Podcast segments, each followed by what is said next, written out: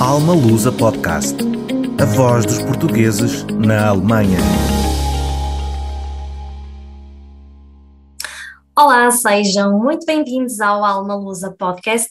O meu nome é Sofia e hoje, como nosso convidado, temos aqui Adelino Santos. Ele é do norte de Portugal, está a viver em Mannheim, aqui na Alemanha, e ele vai já contar-nos como é que veio aqui parar. Olá, Adelino, muito obrigada por ter aceitado o nosso convite. Olá, olá. A viver em Darmstadt, a trabalhar em Mannheim. Peço perdão pelo lápis, agora tínhamos falado disso. Adelino, e então o que é que o trouxe aqui para terras germânicas? Há quanto tempo é que está a viver aqui na Alemanha? Quer apresentar-se assim um, um bocadinho para nós sabermos quem é que é o Adelino yeah. e o que é que o trouxe aqui para estas terras uh, mais frias do que Portugal? em terras teutónicas. Eu vim no final do curso fazer um Erasmus, que na altura era uma coisa uh, relativamente nova e desconhecida. Vim fazer o projeto de fim de curso, portanto, o último semestre do quinto ano. Eu estudei Engenharia Informática em, na Nova, em Lisboa, e depois eu queria ir para o estrangeiro. Portanto, na altura fui a uma série de embaixadas, na altura não havia internet, portanto, para procurar projetos, e e da Alemanha foi quem respondeu mais rápido e quem tinha as coisas mais ou menos organizadas. Portanto, a Universidade de Darmstadt tinha um, um convênio com a minha universidade. E então vim para cá fazer o projeto de fim de curso e depois fiquei cá seis anos. Uh, basicamente, no final do curso ofereceram-me aqui um, um, trabalho e eu fiquei em Darmstadt a trabalhar. Na altura fiz um doutoramento na, na Fraunhofer Gesellschaft, que é uma espécie de uma de um instituto de ligação entre indústria e universidade e depois do doutoramento continuei a trabalhar, depois já não foi em Darmstadt, foi em Rüsselsheim e fiquei seis anos. Depois, entretanto, casei, voltei para Lisboa, fiquei 12 anos em Lisboa, depois tive uma oferta de trabalho boa, muito boa, em Frankfurt. Eu, na altura, era diretor-geral de uma multinacional de telecomunicações em Lisboa e, e perguntaram-me se eu não queria ser, uh, vir para aqui para a Alemanha ser diretor-geral aqui na Alemanha e eu pensei, oh, da mais pequena subsidiária europeia para a maior subsidiária europeia, quem diria que não? E então, ainda por cima em Frankfurt, portanto, foi de um dia, foi de um, numa semana decidi e na semana seguinte já estava cá. Bem, e, foi mesmo rápido. Sim, sim, sim, eu estava, foi uma coisa muito, já meio esperada, mas muito irresistível.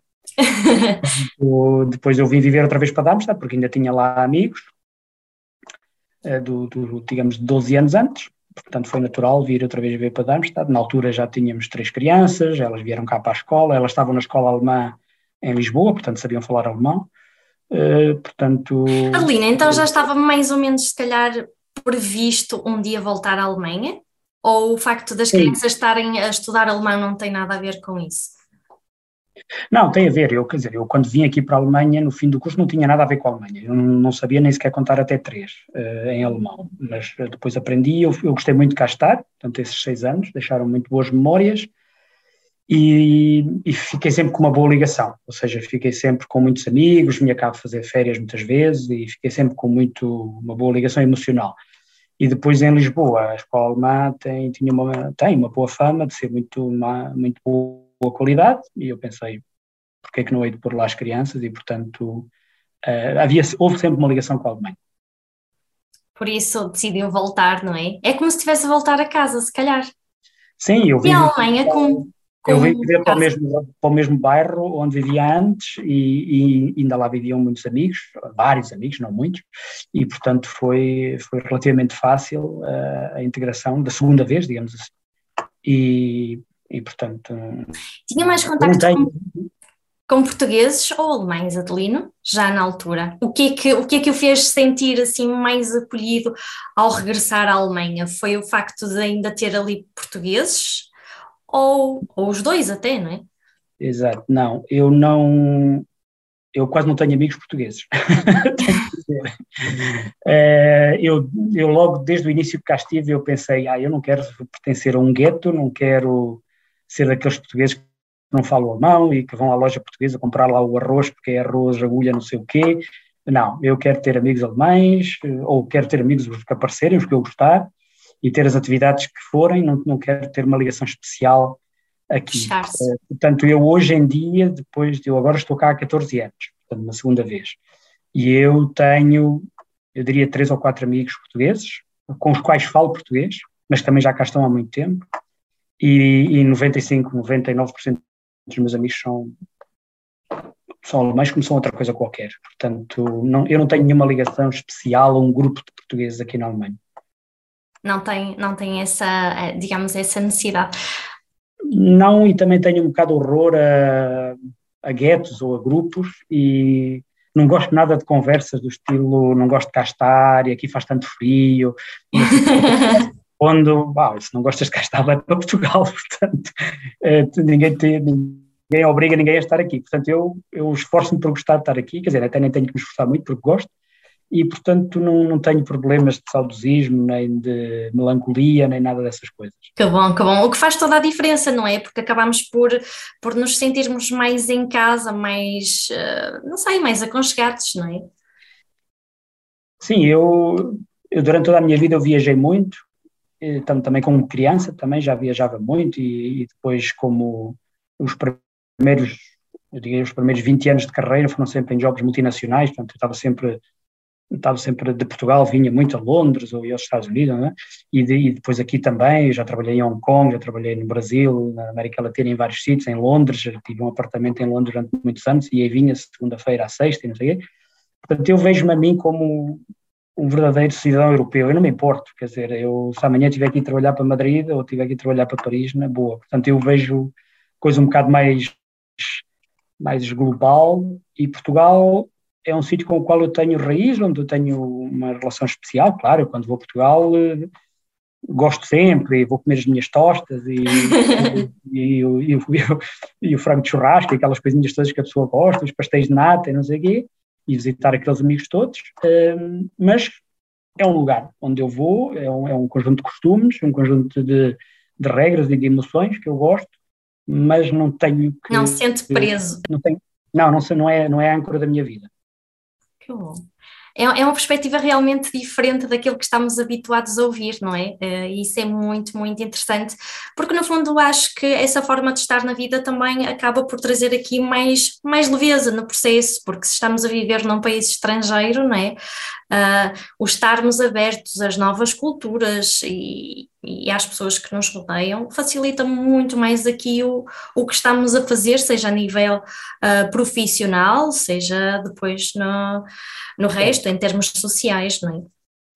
Sim, eu, eu por exemplo, um, eu tenho passaporte alemão já há muitos anos, porque logo que pude, tratei logo de ter passaporte alemão e uh, as minhas filhas também, toda a gente, e para mim, eu olho para o passaporte alemão como olho para o português. Quando, quando vou viajar e preciso de passaporte, vou lá à caixinha, pumba, tiro um passaporte, é o primeiro que aparecer e vou. Basicamente, não tem vantagem nenhuma, ou seja, não, não é porque posso aceder a mais visto ou mais países, não. Uh, muitas vezes até levo os dois, tipo um de backup, caso perca. e as minhas filhas fazem a mesma coisa e, portanto, nós em casa falamos, minha esposa fala espanhol, nós falamos espanhol porque nos conhecemos em espanhol, até hoje falamos espanhol, mas as crianças falam português, espanhol e alemão com igual qualidade. Portanto, nós estamos a almoçar e eu falo em português, respondem-me em alemão, depois é, assim, tudo, é basicamente tudo ao mesmo nível e, portanto, não, digamos, não, não, não é, não é essa necessidade de tu és português, tu és alemão, ou, né? é, é, somos, somos, todos iguais, isso, isso é muito, muito interessante. Adeline, e quais é que são as suas maiores paixões? Tango. Uh, interessante. uh, eu basicamente tenho dois hobbies, que é tango e andar de bicicleta. Portanto, no verão ando imenso de bicicleta, no inverno também ando, mas ando menos porque faz muito frio. Mas uh, durante o ano todo danço tango. Uh, antes da pandemia, quatro vezes por semana. Portanto, ah, durante a semana são aulas e ao fim de semana eram, são os bailes. Aqui em todo lado há uma, há uma grande comunidade de tango, ou seja, é muito fácil encontrar sítios para dançar. E em todo lado onde eu trabalhei é sempre um cartão de visita muito bom. E como e, é que começou essa paixão? Posso perguntar? Ou quando é que começou essa paixão? Foi por um por acaso, eu nunca dancei, nem achei sempre, sempre tive atividades de muito, como é que é dizer, muito brutas, ou seja, jogging e maratonas e andar de bicicleta, eram assim umas coisas de pouca arte.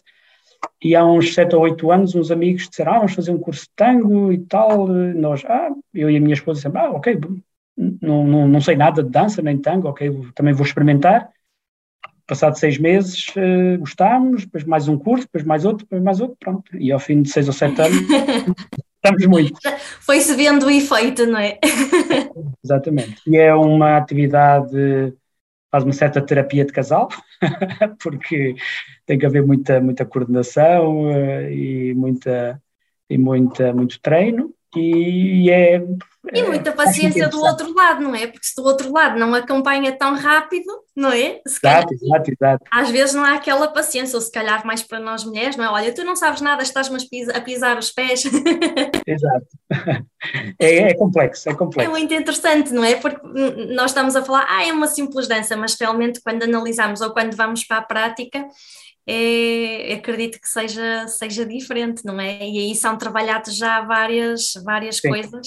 Sim, uma... Nós aqui a falar do tango e das vantagens do tango, estávamos aqui mais. Fazemos uma... outro, outra uma... entrevista sobre o tango.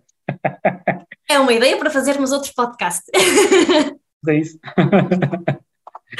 É mesmo. Eu, tenho, eu há, em 2019, exato, justamente antes da pandemia, eu trabalhava em Buenos Aires. Eu tive lá um assignment em Buenos Aires, então ia muitas vezes ao, domingo à noite e voltava à sexta à noite. Então no escritório eles já sabiam, eu dizia, não marquem nenhuma reunião antes das 10 ou das 11, eu trabalho até tarde, mas começo tarde porque à noite vou sempre dançar. Portanto, eu, então, eu chegava lá, ia dançar à segunda, à terça, à quarta, à quinta, depois à sexta apanhava o avião para cá. Adelino, mas isso é mesmo muito interessante, porque uh, eu acho que na, nos tempos em que estamos, às vezes as pessoas esquecem-se dessa, dessa parte hum, pós-trabalho, não é? uhum. é? Um, e, e, e, realmente isso é uma, é uma coisa muito interessante. O Adelino, antes de, de começar com, com o tango, com, com as aulas de dança, já tinha esse hábito de ter um hobby para desligar do trabalho ou foi agora com a dança que. Não, não, não. Ah, desde sempre era fazer jogging, ou seja, treinar para, sempre com determinados objetivos. Eu costumo ser ambicioso naquilo que faço. Minha esposa diz que eu não posso fazer nada só por fazer, que tenho que ter logo um objetivo para melhorar e, fazer, e, bem, e fazia maratonas e meia, aquela meia maratona de Lisboa lá na ponte, fiz aí umas 10 vezes e não sei o quê. E depois comecei com a bicicleta, já fui para Portugal de bicicleta uma vez, saí aqui de Frankfurt e fui até Braga, à casa dos meus pais. Quanto fui... tempo demorou? 10 dias. 10 dias. Yeah. E já fui para Barcelona, já fui para o sul de França, portanto no verão costumo fazer sempre umas férias andando de bicicleta e nos Alpes, gosto muito de andar nos Alpes, tenho um grupo de amigos que vamos todos os anos, uma semana para os Alpes, com a mochila às costas, tchu, tchu, tchu, e lá vamos nós de, de abrigo em abrigo durante uma semana inteira, e eu acho que é essencial a pessoa ter atividades à noite, ao, ao fim da tarde, ou seja, ter uma... A descomprimir, não é? Fronteira e, e, ter, e ter um equilíbrio, é muito importante. Se, se, se for só trabalho, normalmente não dá bom resultado. A longo prazo, vai dar problema. Não dá, não é? Por muito entusiasmo que a pessoa tenha, vai chegar ali a uma certa altura que o corpo, o corpo e não só, é, é depois é parte emocional, é parte mental, acaba por dar sinais, não é? Claro, claro, claro. É muito interessante. Adelino, o que é que sentiu ao deixar Portugal? Houve assim alguma coisa que, que lhe tivesse custado mais um bocadinho? Digamos, se calhar, da primeira vez que veio, claro. Hum, o que é que eu senti? Eu senti muito entusiasmo de ambas as vezes uh, e muito. Eu sou uma pessoa que olho muito para a frente, não olho para trás, ou seja, eu senti, das duas vezes eu estava super entusiasmado, foi do estilo, ok, mundo novo, uh, rotina nova, pessoas novas, país novo, língua nova, e da segunda vez que saí também foi ok, super trabalho, outra função e tal, ou seja, foi sempre muito entusiasmo ou seja, não olhei, não parei a olhar para trás, tipo, ah, vou deixar isto, vou deixar aquilo, claro, os amigos, a pessoa, mas hoje em dia a pessoa fica em contacto, mete-se no avião ao fim de semana, está em Lisboa, volta no domingo à noite, ou seja, não é assim tão complicado como, como era há 20 anos atrás. Em três horas, não é? O que é muito rápido. Exato, exato. E, portanto, não, não senti, não senti nem medo, nem saudosismo, nem... Eu também não sou uma pessoa com muitas dúvidas, normalmente, normalmente vou numa direção e se não der resultado mudo para outra e não estou não, não, não estou para pensar muito uh, portanto tenho os meus sonhos e vou atrás deles, ponto muito bom, muito inspirador. Aline, o que é que faz agora exatamente em termos profissionais? Qual é que é a sua... A sua... Eu cansei-me do mundo das multinacionais, fiz aquelas carreiras todas, vice-presidente, aqueles títulos todos uh, interessantes, uh, e, mas deixei-me disso. Uh, há uns cinco anos atrás, depois durante cinco anos fiz jobs interinos, portanto em Portugal não há muito, mas aqui na, na Europa do Norte existe muito uh, interim jobs, portanto a pessoa trabalha durante seis meses, nove meses numa determinada empresa com uma determinada tarefa, depois vai para outra, ou fica parado durante uns tempos e depois arranja o próximo assignment, e basicamente eu especializei-me em reestruturação de empresas, portanto, basicamente recuperação, portanto basicamente durante cinco anos eu era contratado por, por private equities ou por bancos que tinham uma participação numa empresa que não estava bem e estava normalmente à, à beira do abismo, portanto quase a, a decretar falência, e, e contratavam para ir recuperar a empresa. Portanto, foram sempre empresas alemãs que tinham subsidiárias no estrangeiro ou participadas no estrangeiro, e como eu sei falar vários idiomas e tenho uma experiência global e não sei o quê, tive, tive em Hong Kong, tive no Brasil, na América Latina, eh, várias vezes, porque eu falo bem espanhol, México, Argentina, tudo mais, e aqui na Alemanha. Portanto, depois acabaram esses cinco anos, ou acabaram não, eu depois decidi porque comecei a pensar, então, mas eu recupero as empresas para outras pessoas, porque as empresas passam a dar dinheiro e eles ganham um montão de dinheiro e eu, uh -huh. quer dizer, como consultor ganha-se muito dinheiro, é uma vida muito dura, porque é tudo à pressa, é tudo para ontem. Sim, sim, sim. A pessoa chega a uma empresa que está quase na falência, passado uma semana já estão os acionistas a telefonar a dizer, então qual é o diagnóstico? Ok, vamos mudar. E eu, nem conheço as pessoas, como é que já sei o que é que vou mudar?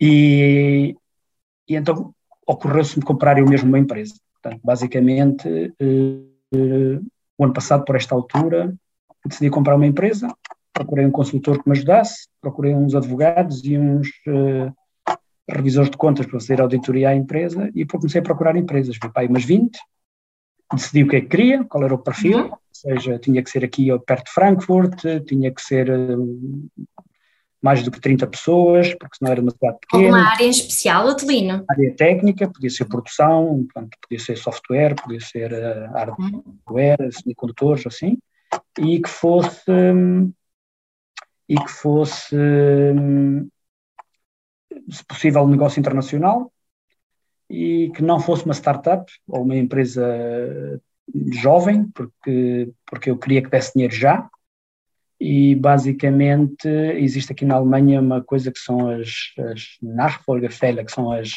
como é que se chamam, os casos de sucessão, portanto aquelas pessoas que fundaram a empresa há 30 ou 40 anos, estão a passar de geração, mas não têm filhos, ou têm filhos que não querem a empresa, não é? Continuar, exato.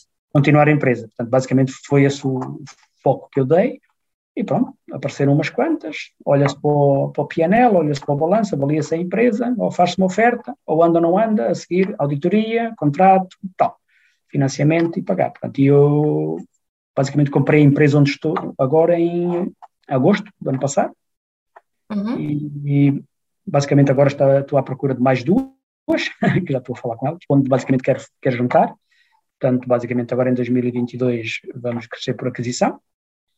E pronto, basicamente é isso. Ou seja, já deixei de trabalhar para outros e de trabalhar para multinacionais e pensei, bom, agora que aprendi estas coisas todas, tem essa experiência toda, não é? Há que trabalhar aqui num sentido desafiador, não é? Uma coisa diferente.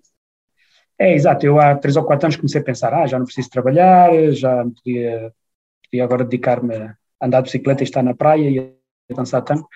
Mas depois comecei a falar com, com, amigos ou com pessoas que tinham mais ou menos a mesma idade que eu e tinham parado de trabalhar ou eram um pouco mais velhos. Pensei, hum, isto é capaz de não ser bom resultado porque depois eu vou-me aborrecer e vou começar a envelhecer mais rapidamente e a parar, e aqui a cabeça vai deixar de funcionar tão bem. Então pensei, não, não quero isso, vou, vou comprar uma coisa mesmo emocionante, mesmo desafiante, e tenho dado desde agosto que estou super entusiasmado, e é uma sensação completamente diferente quando, quando não há headquarters, nem há dotted lines, nem cross-reporting, essas coisas todas que as multinacionais têm, e pronto, é um mundo mais pequeno, menos complexo um, e pronto, é interessante de outra maneira. E eu agora estou a gostar. É um grande desafio realmente parar agora, Adelino. Costuma-se dizer parar é morrer, não é? Aí ah, com tanta energia, com tanta energia seria um, um, desperdício não pôr isso, um, digamos, a, a, render. Adelino, o que é que mais se destaca no, em todo o seu percurso profissional? O que é que lhe deixou assim mais marcas? Um, sei lá, o que me deixou mais marcas. Um, poder reconhecer os erros que fiz. Uns reconheci-os logo, outros, outros demorei uns anos a olhar para trás e a, a reconhecê-los. Uh, poder ter poder ter ajudado algumas pessoas, ou não, não, diria muita gente, mas poder ter. Eh, eu sou uma pessoa que gosto muito de, de ajudar e ser útil e, e orgulhar-me de ver as pessoas a crescer e depois a tomar outras carreiras e outro desenvolvimento. E acho que sempre fiz isso nas empresas onde estive. Uh, o que é que me orgulho mais? Yeah, orgulho-me de fazer, eh, se calhar, ter contribuído para aparecer numa determinada área de negócio ou na recuperação de empresas. Sei lá, ainda hoje me orgulho às vezes de trocar um WhatsApp ou um LinkedIn com algumas pessoas que na altura estavam desesperadas e à beira do desemprego, não sabiam o que fazer e hoje são lá managers disto e daquilo quando a empresa se salvou e andam para a frente. Isso é muito inspirador, Adelino. Não é? Uh, yeah, uns já, já sim, outros vão achar que não. Acho que Mas, sim, acho que é uma grande obra. Sim, Gosto de ter ficado em contacto com, com imensas pessoas com as quais trabalhei, ou seja, que, que fiquei, fiquei de bem, digamos assim, não com todas, mas com uma esmagadora maioria. Um, e dá-me orgulho quando alguém me contacta com o qual trabalhei há 10 anos ou há 15 anos e, sei lá, agora no Natal vem sempre aquelas mensagens, e a pessoa tem sempre umas chamadas com aquele e o outro, e acho que isso é interessante, que a pessoa deixou marca. um bom. Não, não é questão de deixar marca no sentido ego, de ah, eu fui importante. Não, é mais naquele sentido de, de pronto, que aquela pessoa foi importante para mim, ou é importante para mim, e eu sou importante para ele e para ela, e portanto a pessoa tem, continua a ter, tem uma relação. Manter o contacto, sim, de vez em quando, e, ah, exato, isso tem um certo, para mim tem bastante valor. Na sua opinião, o que é que distingue, o que é que distingue aqui os, os profissionais um, dos demais, Adelino? O que é que acha que é fundamental para, para um profissional se destacar? Hum, acho que tem que, tem que ser motivado. Motivação e alegria é, eu acho que é a principal coisa. Eu, quando entrevisto uma pessoa, por exemplo, tento sempre perceber esta pessoa custa-me energia ou dá-me energia se eu chegar à conclusão que a pessoa me custa energia, não quero. Ou seja, pode é. Ser muito boa, não sei o que mais, mas se for uma pessoa que se queixa, que, que, que, que procura problemas em vez de soluções, coisas desse estilo, não, não vai trazer, uh, não vai trazer, uh, não vai trazer valor acrescentado. Pode trazer valor acrescentado técnico, mas a longo prazo. Uh, eu uma vez li um livro há muitos anos não sei se sabe, a pessoa que foi a primeira, a primeira pessoa a chegar ao Polo Sul, era uma expedição norueguesa, que, cujo chefe chamava-se Amundsen, e ele fez uma competição lá com, com inglês, e esse Amundsen escreveu depois um livro, uh, não, escreveu apontamentos, e a bisneta dele, dele fez um livro de management. Uh, e então eu li, li esse livro, um livro que aconselho a toda a gente, uh, de management, é qualquer coisa como tipo Management Lessons from Amundsen, uma coisa assim. E então ele lá diz uma coisa que era quando ele recrutava pessoas para a expedição, que era uma coisa dura, lá frio, no Polo Sul, ninguém sabia muito bem o que é que ia encontrar e tudo mais, ele dizia que procurava bom humor. Porque quando, quando as coisas pioram, quando há um problema na empresa, quando não sabemos para que lado é que vamos, para, que lado é que vamos, eh, é preciso ânimo, é preciso pessoas que, que se animam no dia a dia uns aos outros, que não é bem um bom humor no sentido de ser um palhaço assim, não, mas é pessoas que que se animam, que são positivas, que veem um problema e né, senta aqui, discute comigo, vamos procurar só, né? em vez daquelas pessoas dizer, ah, isto não funciona, isto não vai funcionar.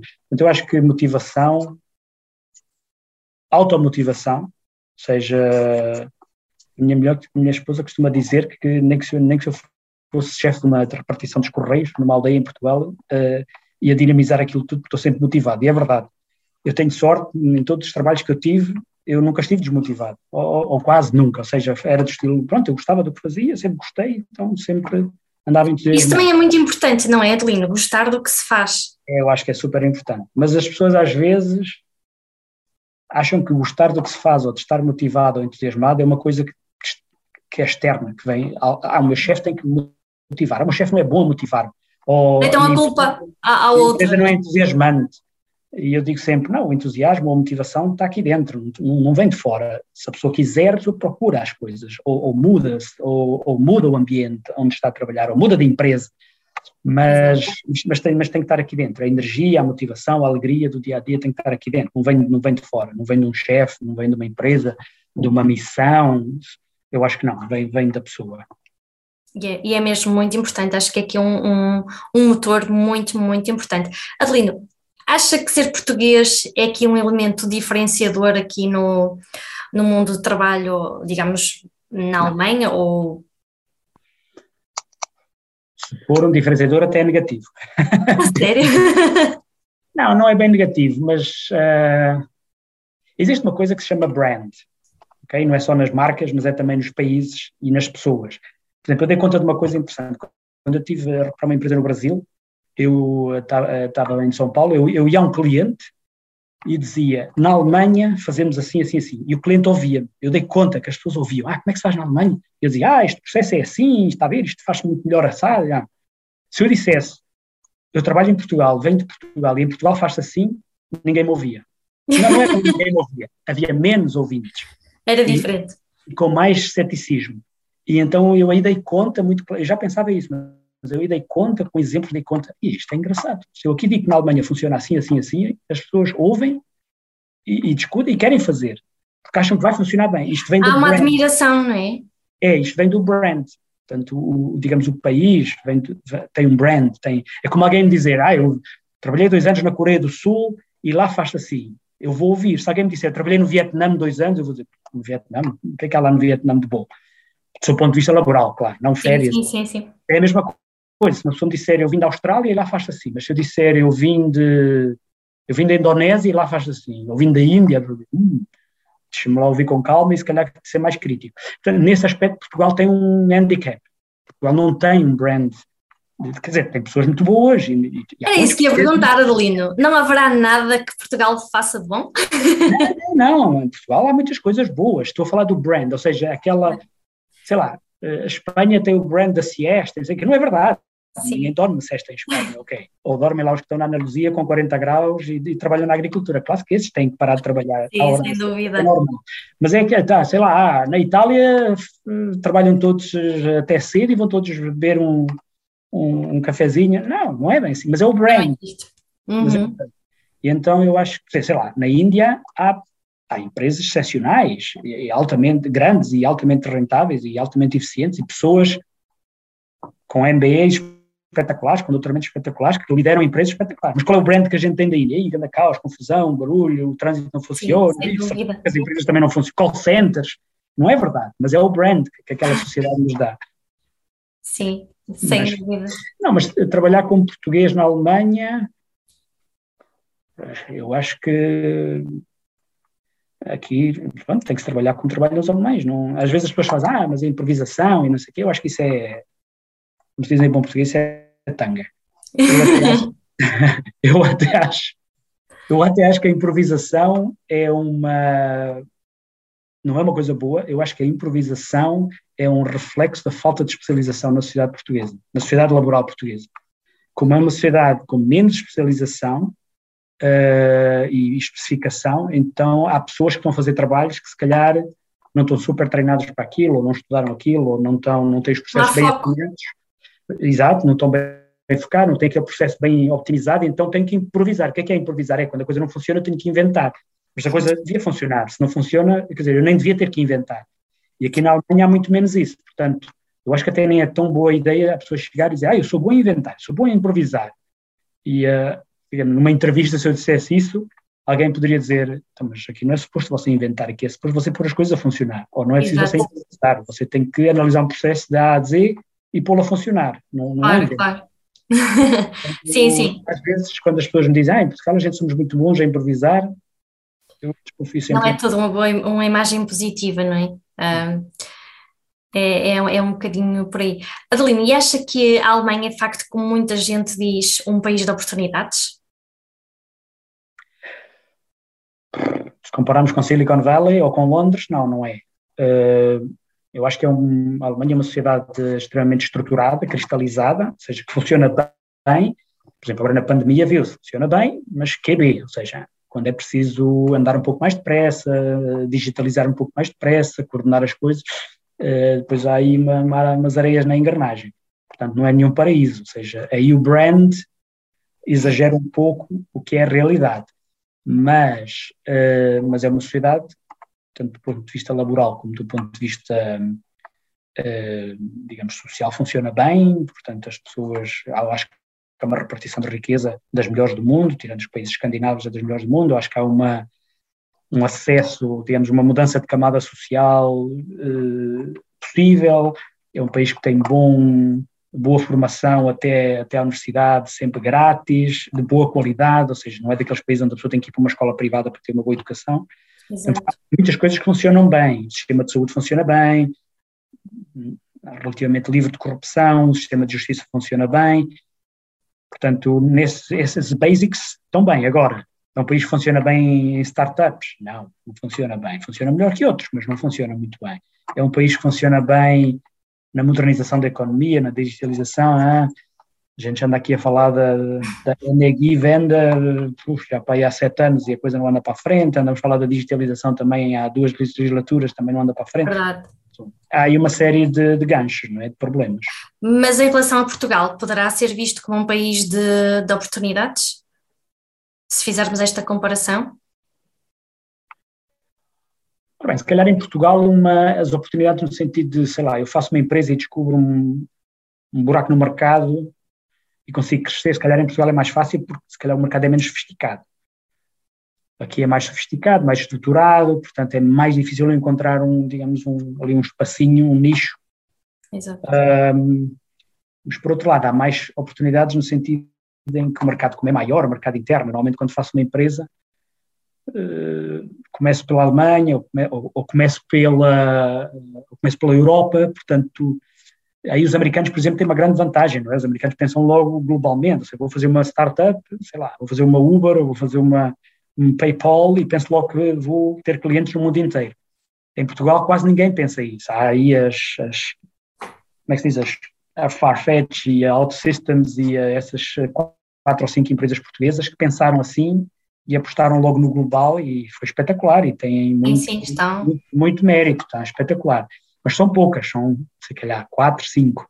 Sim, são muito São muito poucas. Agora, aquela startup que arranja financiamento, depois vende um software em Portugal, depois faz aquela app, depois vai para a Espanha, ou seja, tem que logo pensar num, mercado muito maior. Mas isso é porque as pessoas crescem num ambiente mais pequeno, são uma universidade num ambiente mais pequeno, Agora com a Europa, eu espero que muitos que tenham ideias pensem logo. Em Erasmus, Erasmus não existe para a gente, para os jovens viajarem. Erasmus existe para a pessoa pensar Europa, não pensar Portugal. Exato, para saírem também um bocadinho mais da caixa.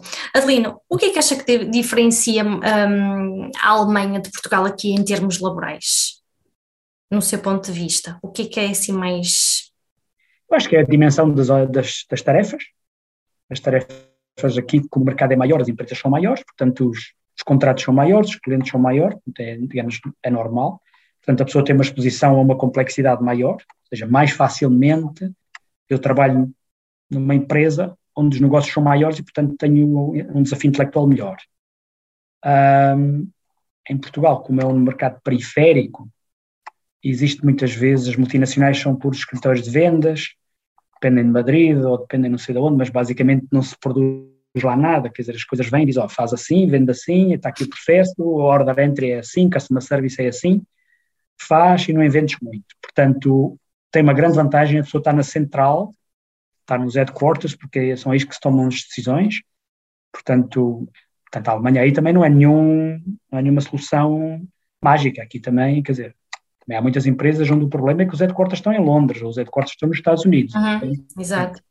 Um, mas portanto, já há mais, digamos, espaço, porque posso trabalhar numa empresa alemã relativamente grande, qualquer empresa que está no DAX, as decisões são tomadas aqui, portanto, aqui é que estão os desafios. Eu acho que isso é uma é uma é uma, é uma, uma diferença muito muito muito acentuada. Sei lá, eu quando estava em Lisboa, por exemplo, eu já eu estava muito a dar conta, eu era diretor já de uma multinacional, ainda não podia fazer mais nada mais complexo. Ou ia para Madrid, Exato. ou ia para Londres, ou para a Alemanha. Mas, mas ali naquele sítio é, era o que era, não é? Portanto, a pessoa para fazer coisas mais complexas em Portugal tem que estar numa Sonai, numa, sei lá, numa Galp, numa PT, não é? ou há uma certa dimensão e os headquarters estão lá e a pessoa lá é que define os processos, estratégias. Não ficam mesmo muito restritos. Exato, portanto eu acho que essa é a principal diferença. Um, mas em termos, por exemplo, de direitos do trabalhador... Um... Sim, é muito parecido. Eu, eu, quando cheguei aqui à Alemanha, agora desta segunda vez, eh, tive logo uns quantas lições sobre uh, direito laboral, uh, proteção de dados, aquelas coisas todas.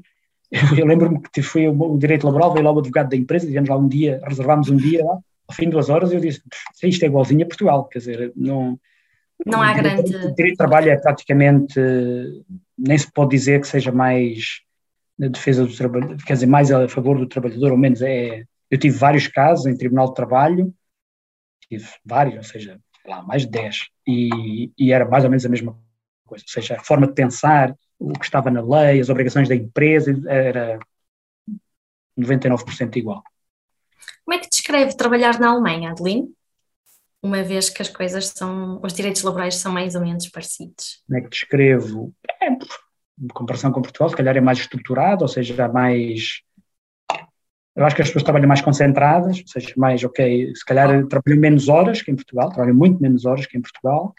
Uh, mas trabalham, trabalham, trabalham, ou seja, quer dizer, há, há, empresas e empresas, não é? Quer dizer, mas as experiências que eu tive é que há pouco, estou aqui no Facebook às quatro da tarde, ou estou, ou estou a ver o WhatsApp às onze da manhã. Quer dizer, a pessoa está ali, pá, pá, pá, pá, reuniões, reuniões, reuniões, resolver problemas, fazer, trabalhar, ah, e portanto, acho que há mais concentração, também há mais respeito pelas atividades que a pessoa tem fora do trabalho. Eu lembro-me daqueles pesadelos que em Portugal, da pessoa sair do escritório às oito da noite, nove, ainda lá ficavam dois. Era mesmo disso que ia falar. Não, não, parece, que, parece que não há aqui uma separação um, trabalho, trabalho família, trabalho casa, não é? Em Portugal é, nós começamos tarde, acabamos tarde e às vezes nem temos horas de, de acabar. E, hum, Eu acho que é diferente. Em Portugal também se faz uma pausa de almoço normalmente mais, maior. mais, mais, mais, mais elaborado, maior. A pessoa gosta de comer bem, não quer comer assim uma sandes de rápido, tem, tem mesmo ao restaurante, coisas assim ou vai a casa, ou assim, aqui não há tanto isso. Um, eu acho que, quando trabalhava em Londres, achava em Londres era um exagero, ou seja, ainda era mais do que aqui na Alemanha. Em Londres toda a gente comia uma sandocha, toda a gente comia na mesa, ali, rápido, e, e trazia qualquer coisa, comia durante uma reunião, era assim uma coisa, não havia cultura... Muito rápido, muito automático. Muito rápido, não havia cultura nenhuma de pausa ou assim, eu acho que isso em Portugal até é saudável, porque tem uma cultura de pausa de almoço. Um, agora, aqui é, especialmente quando as empresas começam a ser maiores, também existem as consultoras que têm aquela tradição de, explorar as pessoas e desmifrar ali as horas todas, quer dizer, aquelas consultoras multinacionais, as Big Fives e não sei o quê. Eu tenho, a minha filha mais velha trabalhou, fez uma prática aqui numa delas, não quero dizer qual, mas também era assim, era tipo trabalhar até às nove da noite todos os dias. Portanto, aqui também há, mas, mas essas consultoras em Portugal ou no mundo inteiro funcionam assim, ou seja, investment banking ou assim. Agora, numa empresa normal, de produção, de uma empresa normal, não, não existe o que há em Portugal, assim, trabalhar até muito tarde. Há mais respeito pela, pelas horas privadas. Ou pelo trabalhador, não é? Pela vida privada do trabalhador, no fundo. Alino, que conselhos é que daria para quem está a ponderar em, em vir para a, mãe, para a Alemanha trabalhar? Aprender alemão. Antes de vir? Acha fundamental? Ou, ou, ou realmente aprendemos melhor uh, aqui? Não, claro, estando aqui a pessoa está mergulhada num determinado ambiente, claro que vai aprender muito mais rápido. Uh, se puder já vir a falar alguma coisa, melhor. Uh, o acesso ao mercado de trabalho sem falar alemão é, é, muito, muito mais restritivo, é extremamente reduzido. A pessoa vai trabalhar para. Se estiver já a trabalhar em Portugal numa determinada empresa, sei lá, numa multinacional, e vem para cá, ok, ainda se aceita um pouco a pessoa durante uns tempos, fala inglês e assim. Uh, e depois há as empresas grandes, sei lá, uma BSF, uma Banco Central Europeu, uma Lufthansa, um, sei lá, a European Space Agency e tal, pronto, a gente fala inglês e pronto, se a pessoa falar alemão é um plus, mas não é obrigatório. Mas isso é um, um mundo laboral deste tamanho, não é? Não é, digamos, um mercado Exatamente. completo. Se a pessoa quiser aceder ao mercado completo, é, tem que saber falar alemão. Agora, eu acho extremamente frustrante e limitador, sob o ponto de vista social, ou seja, não laboral, ponto de vista pessoal, a pessoa não falar o idioma Quer dizer, eu se fosse trabalhar para a Itália nunca se me ocorreria não aprender italiano. Imediatamente eu ia pôr o pé no acelerador com aulas à noite, né, até acompanhar.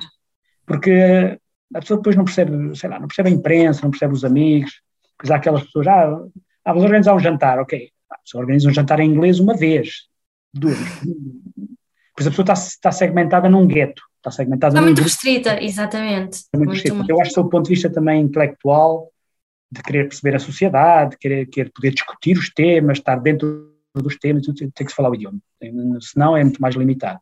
Portanto, o que eu aconselharia é, é o idioma, é, é estar preparado para, uma, para um mundo laboral mais estruturado, ou seja, mais, como é que é dizer, mais demanding, ou seja, maior concentração de, de, de, não quer dizer que em Portugal não haja, atenção, Portugal há muitas empresas. Mas é um bocadinho diferente, não é? É, há muitas empresas extremamente eficientes em Portugal e grandes, ou pequenas também, multinacionais, tudo num ambiente extremamente produtivo e tal. Mas no geral, digamos, há, há, há, há uma determinada diferença. Eu acho também Sim. que amanhã a pessoa tem que estar à espera em que a probabilidade de ter colegas que são especializados, ou seja, estão a fazer uma coisa que realmente aprenderam daquilo, que, que, que, sabem o que é que estão a fazer, que não, não, não é uma coisa que foram aprendendo by doing, senão tá? a probabilidade é muito maior. Ou seja, eu tenho experiência que nas empresas, no geral, há muito mais know-how concentrado. Ou seja, sei lá, a pessoa que, lá, o engenheiro que, que, que, é suposto fazer aquilo, é, tipo, estudou mesmo aquilo, tipo, já tem não sei quantos anos de experiência, ele sabe daquilo, ou seja, a probabilidade que as propostas de trabalho, as propostas de resolver problema e tal, terem, virem de um especialista, na minha experiência, é mais alta do que essa probabilidade em Portugal. Que, atenção, mas eu não trabalho em Portugal há muito tempo. As coisas mudaram e eu é que ainda estou um bocado no passado. Portanto, Sim, eu, eu, eu, acho que em Portugal acontece um bocadinho, um bocadinho isso, infelizmente, que é realmente nós estudamos, mas não temos, um, temos a teoria, mas não temos a prática, não é? E aqui já é um bocadinho diferente. Aqui, à medida que vamos aprend, uh, tendo a teoria, vamos tendo a prática também. Isso. Um, Sim, sim, aqui o é. sistema de ensino uh, é extremamente variado, uh, há 500 hipóteses da pessoa chegar à universidade e depois durante a universidade a pessoa tem que fazer práticas, tem que, tem que passar uh, seis meses aqui, seis meses acolá, eu vejo isso com as minhas filhas que têm que fazer, já estiveram na Austrália, agora uma está em, em Granada, a outra está em Lisboa, vai agora para Londres, uh, esteve em Praga, uma atrapalhada, e que se calhar há, há 15 anos não havia nada disto, ou seja, Exato. a possibilidade de saber uh, não existia como antes. Não sei se em Portugal agora também já é assim, também as pessoas saem por todo lado e quando acabam a universidade já, já, já trabalharam um ano ou dois, já fizeram gap year, eh, já, já foram ao outro lado do mundo três vezes, não sei, não sei como é que é agora. Uh, já saí, já, já saí de Portugal há algum tempo, mas do que eu conhecia era mesmo aquela possibilidade de fazer Erasmus ali um, um semestre e, e, depois não, não havia muito mais do que, do que isso, não é? O que é que nós devíamos, deveríamos aprender aqui com, com a cultura alemã, nós portugueses? Ah.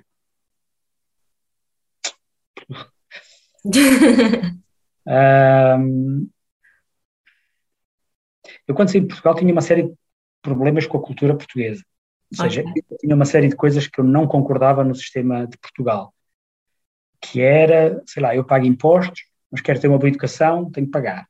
Eu pago impostos, mas quero fazer valer o meu ponto na justiça, tenho que pagar um bom advogado, porque senão, senão não vou longe. Uh, eu pago impostos, mas quero ter um bom sistema de saúde, então faço um seguro privado, senão no seguro público estou feito.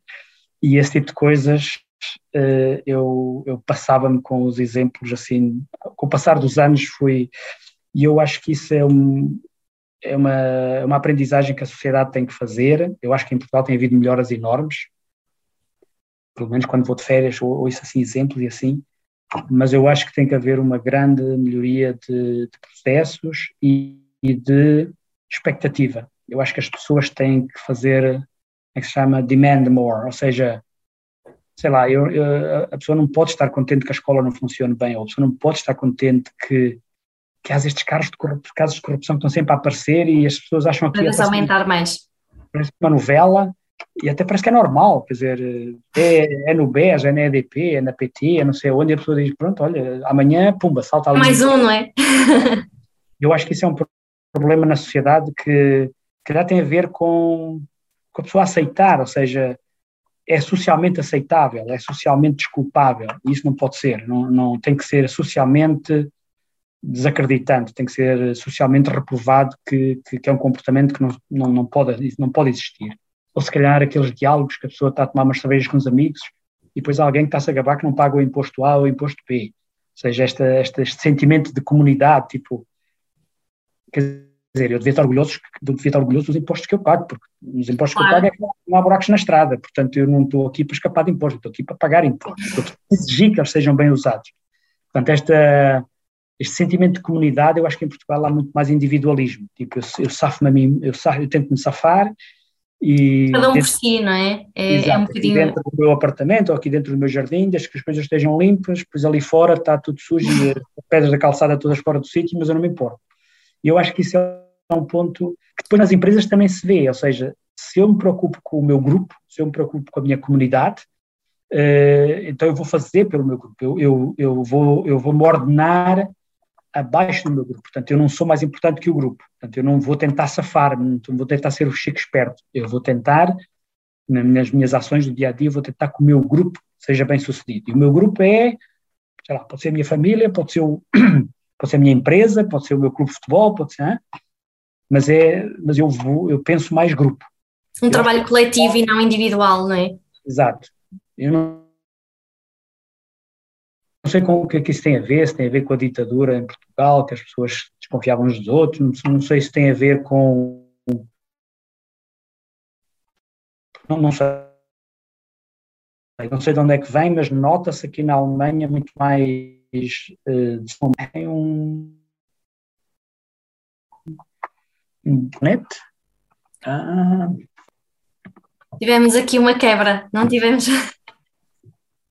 Não sei se foi de mim, ou se foi daí ou se foi do caminho. Pois não. Mas estava eu a dizer que às vezes em conversas com amigos ou com colegas de trabalho hum, está parado de novo, Adelino. Dá conta frequentemente, tipo, ah, este, este, este tipo. Adelino, eu não sei se me está a conseguir ouvir. Ok. Oh. Agora já está, vamos ver. Ok. Estava a correr tão bem. É, vamos tentar. Uh, depois tenho que editar esta parte. Estava eu a dizer que, às vezes, em conversa com colegas de trabalho ou com amigos, a pessoa dá mesmo conta de um, digamos, uma preocupação explícita que o grupo funcione bem, ou seja, uh, não é tanto aquele chico espertismo ou aquela coisa, ah, eu, eu estou bem. Quer dizer, não quer dizer que as pessoas não sejam individualistas aqui na Alemanha, claro que também são egoístas, isso é um problema da humanidade em geral, não é um problema que os alemães sejam eh, imunes. Mas eu acho que existe um maior sentimento de eu pertenço a um grupo e eu, eu estou bem quando esse grupo também está bem. Digamos, se a maré sobe, eu estou bem se estiver num barco que flutua bem.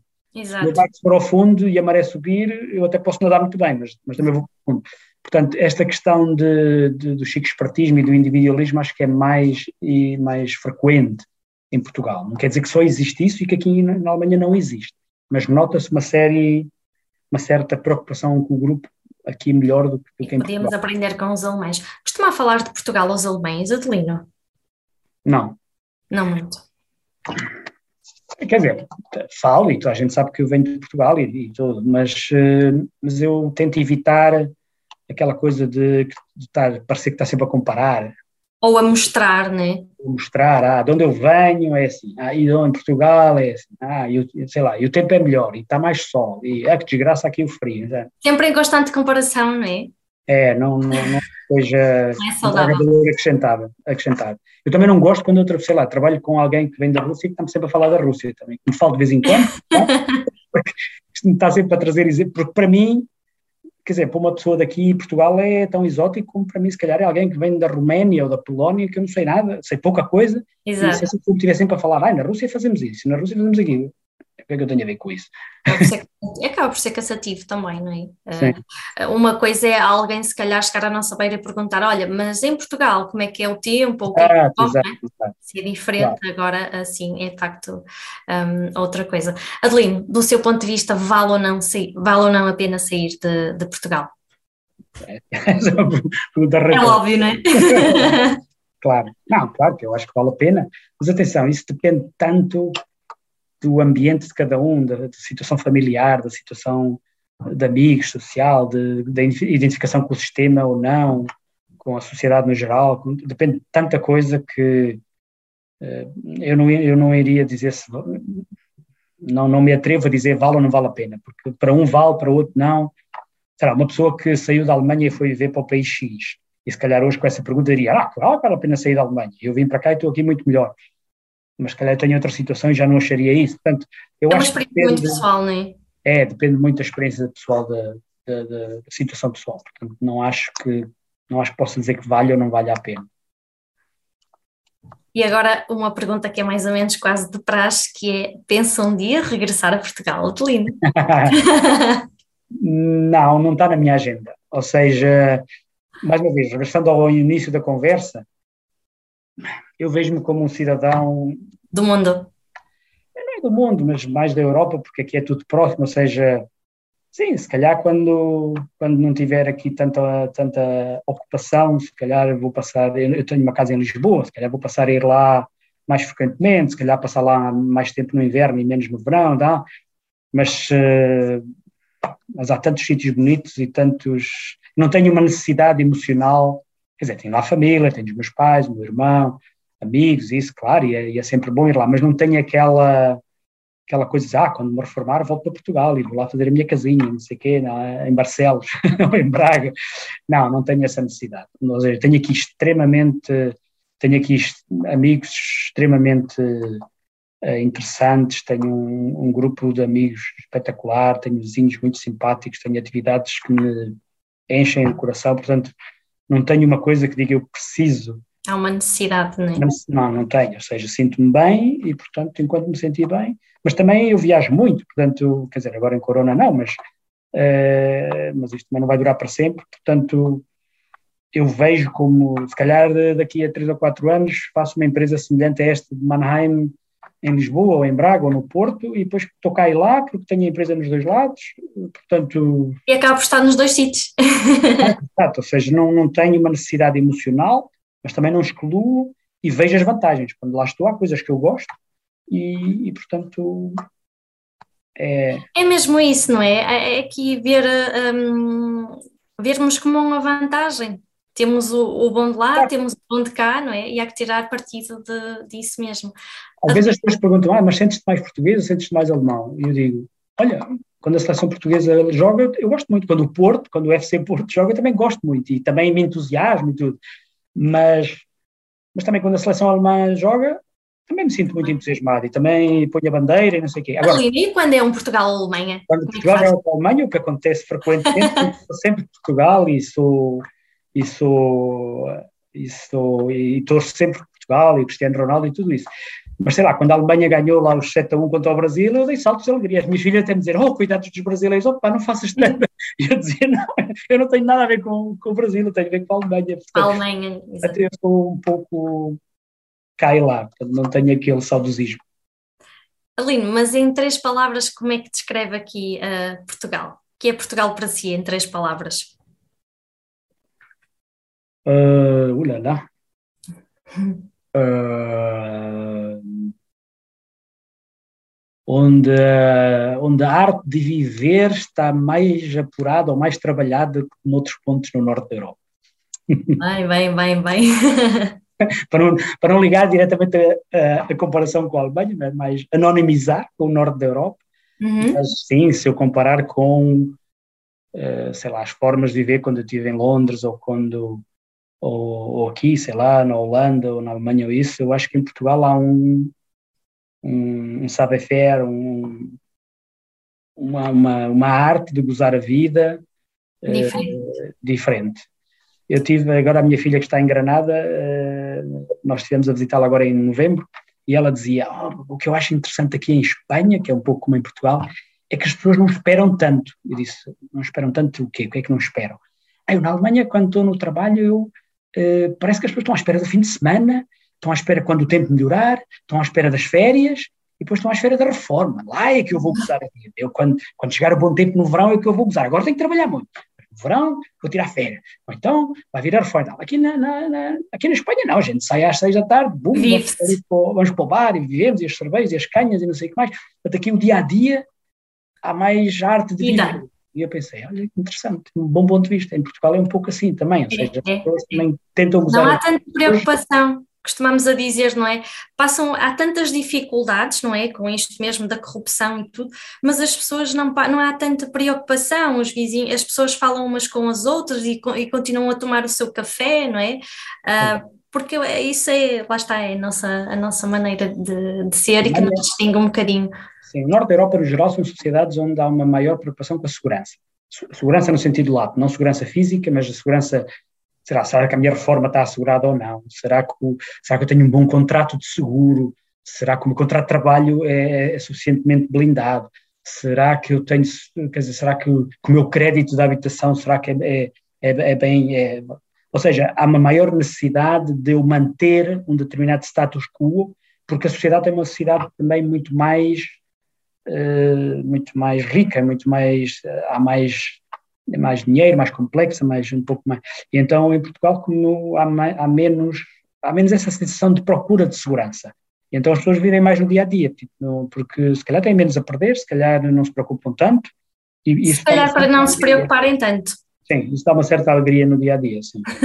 o que ajuda muito, porque se vão a preocupar-se com as coisas negativas, se calhar ficam todas depressivas, né? E, e aquilo fica ali. Acho que, acho que o Bernard Shaw que disse na minha vida preocupei-me com, sei lá, não sei se a frase é exatamente assim, mas preocupei-me com mil e uma coisas, a maior parte das quais nunca aconteceram. Mesmo. Eu estressei-me com coisas que basicamente ainda podem acontecer, ainda não aconteceram, e depois já me estou a preocupar e depois elas não acontecem. Mas é por isso que se chama mesmo preocupação, não é? Pré-ocupação. É exatamente isso. está ali ocupado, ocupado com coisas que realmente não, não fazem sentido. Mas só três palavras para descrever Portugal é difícil, Adelino? Eu acho que já, quer dizer, não sei se disse três ou quatro, mas o que é que eu disse? Ah, foi mais uma frase, eu só queria mesmo três palavrinhas, não sei, casa, mar ou raízes ou. Uh, saber viver. Uh, não, uh, desfrutar, saber desfrutar a vida. Pronto, são quatro, tem ali um. Muito, muito bom, Adelino. Muito, muito obrigada por estar aqui conosco no nosso podcast, por partilhar uh, esta experiência que tem também um ponto de vista diferente um, de, de, muitos portugueses, que é igualmente interessante uh, partilhar. E, e se calhar até uma próxima. Temos aqui temas para mais podcasts. Espero ter ajudado qualquer eh, português que queira não só vir para a Alemanha, mas para qualquer sítio, ou que queira fazer outras coisas em Portugal, ou se queira inspirar, espero que tenha dado algum um ou outro exemplo que seja interessante. Sem dúvida, sem dúvida alguma, Adelina. Quanto a nós, sigam-nos nas redes sociais para ficarem a par de todas as novidades. E para a semana teremos mais um convidado para nos dar o seu testemunho aqui por Terras Germânicas. E até lá, continuem a inspirarem-se nas coisas mais simples da vida.